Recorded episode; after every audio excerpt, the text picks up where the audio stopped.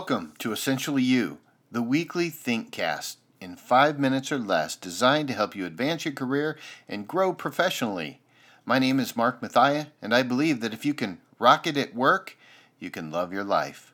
Welcome to the show. We've all been taught linear ways of learning.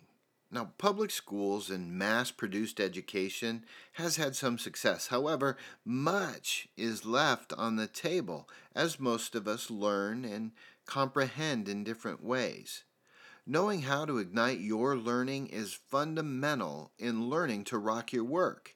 Now, I want to share with you three actionable ways to spur your mind towards learning.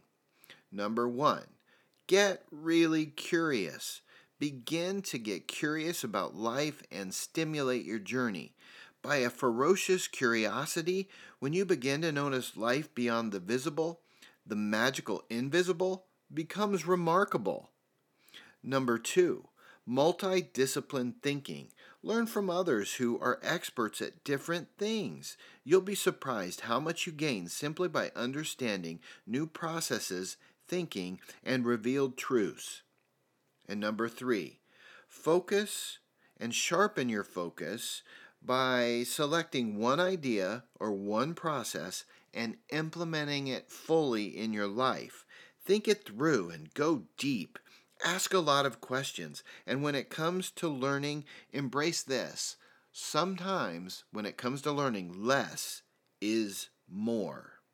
Now, we each have a reason to continue learning. As a matter of fact, I believe we're either growing our intellect or learning, or we're dying. And when we're able to make learning an everyday habit, we strengthen our minds and tap into new levels of joy at work. This is how you and I will continue to rock our work and to love our lives.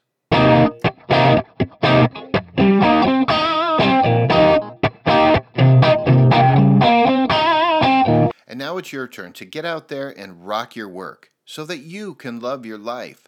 Now, I get it. Not every job out there is going to be your dream job. But when you can use your strengths, bring them to work with you every single day and use them, the sky is the limit. If you've liked this podcast, would you please consider subscribing on my Apple iTunes podcast feed called Essentially You? Or visit me and join in the conversation at strengths to lead dot com. That's strengths, number two, lead dot com. Until we meet again, I want you to know I'm cheering for you.